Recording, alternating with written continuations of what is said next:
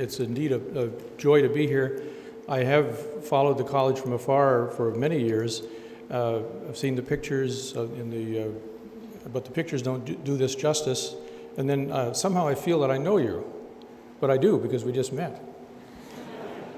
Um, I, I, won't, you already heard, those of you who are at Mass have already heard enough from me for one day, but I just would say a couple things. Uh, as Dr. McLean mentioned, I was, had the good uh, fortune of studying in Rome for the priesthood, and I had as my teacher there, among my other teachers, uh, Father Reggie Foster, who uh, at the time and, and, years before that had been the, uh, the official translator for the Pope of anything that uh, the Pope wrote into, the, into Latin.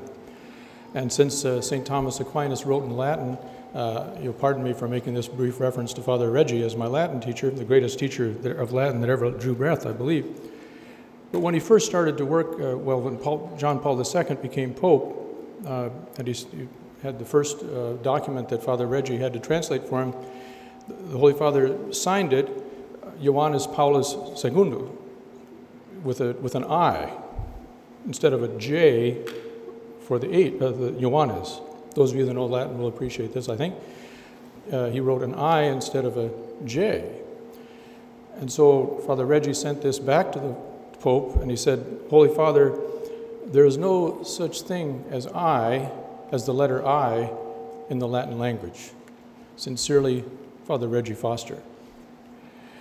And he got this back with the reply in the Pope's handwriting There is now John Paul II. Whenever I think of him, I can't resist telling that story. But actually, uh, Father Reggie reminds me of, of St. Thomas in a more uh, concrete way, and that is that he used to delight. He, he, Latin was his entire life. He, he was like, a, like Mozart with music. It was Latin with, with him, and it was infectious. You just, you just shared his love for Latin when you had him as a student. And he would uh, take students on these excursions throughout Italy, especially in Rome and thereabouts, go down to, see, to, to, the, to the Roman Forum on the, on the Ides of March to commemorate Julius Caesar, and you'd read from the Latin texts and all this kind of stuff. And He was never more happy than when he did that. But one day, I went with him on a, on a trip for a, St. Thomas Aquinas Day. And we began uh, at Aquino. We went out to the little village of Aquino, uh, where St. Thomas was born. And there, down in the, you come into the town, and then you take a winding road up to the top of, maybe not as big as that hill there, but it reminds me of it. I guess it's not that high up, but in any event, there up on the top, there's these ruins, the ruins of the, uh, the, the Aquinas family castle. And so you're there where St. Thomas was raised as a, as a boy. And uh, there we read uh, in the Latin from some of the uh, apocryphal accounts of his birth. I don't know if you've ever seen those before, where there was miraculous uh, apparition to his mother announcing that he was coming after all this, kind of modeled on the, on the Annunciation of, to Jesus and so on. And we read those accounts, and then we just uh, kind of took in, the, had our lunch there, just in the ruins. And then uh, you go over to the edge of the, of the hill there, and there's this kind of a cliff. And down below is this magnificent valley below. You can see everything. You, you look you just as far as you can see. You, can, you just have this panoramic view. And it's, I was, I'll never forget that. It seemed as if St. Thomas, from the very ground that he grew up on, absorbed this magnificent overall view of the world as in the light of God. It's as if it was right in his, he just came with his, with his eyesight and it went right into his head, so to speak, and into his soul right from his youth. So that made a, if you ever have a chance to go there, I would highly recommend that you go, having been to Thomas Aquinas College, that you go to Aquino and visit that spot. Well, we began there and then we uh, took our bus again and we went to uh, Fossa Nova, which is where St. Thomas died. It's a, it's a Cistercian uh, monastery, and we went into the, uh, there's a beautiful Cistercian Gothic church there. But first, maybe you've heard of this, maybe you've been there, uh, we stood uh, at the spot there where we went to the room where St. Thomas was sick and died, and as you go into that room uh, in the square, in the little courtyard outside, in the, in the, uh, the tile, the, the, stone tile there, there's a big indentation right by the door, a hole almost in the stone. And it is said that that's where uh, St. Thomas was said to be quite heavy, and that's where the burro sank into the ground under the weight of St. Thomas's corpulence, we could say. But then, uh, but that, those things are memorable. And then we went into the room where he died, and people would go come to see him and, and ask him, even at that late stage, to comment on the scriptures, which he did.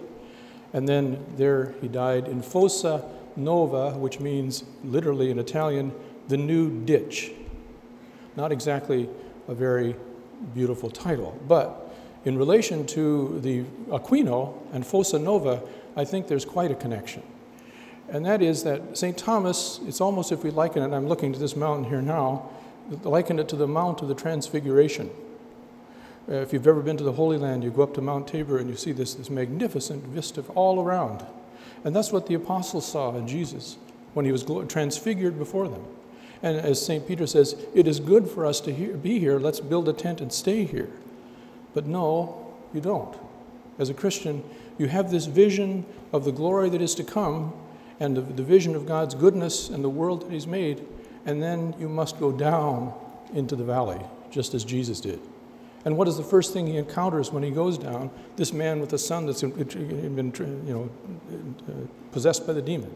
Right back into all the conflicts and the suffering of the world. But the vision is, the vision is not disappeared. The vision comes down and is, then helps to transform that suffering world into the world God wants it to be.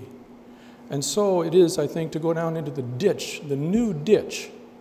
Uh, the, in a sense, we might say that the ditch, Nova, Fossa Nova, is always new.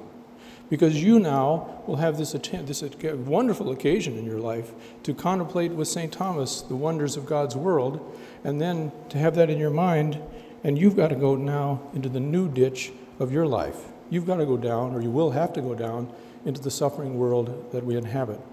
But you do not leave the vision behind. Do not leave it behind. I, I cannot say how much I envy you the opportunity to study under the aegis of St. Thomas. I would give anything to go back 30 years and start over with his instruction. And I, I certainly wish all of you who are starting this journey this year every good thing, and uh, I hope your years will be fruitful and that you will absorb the great gifts of this wonderful master of the Christian life. Many thanks.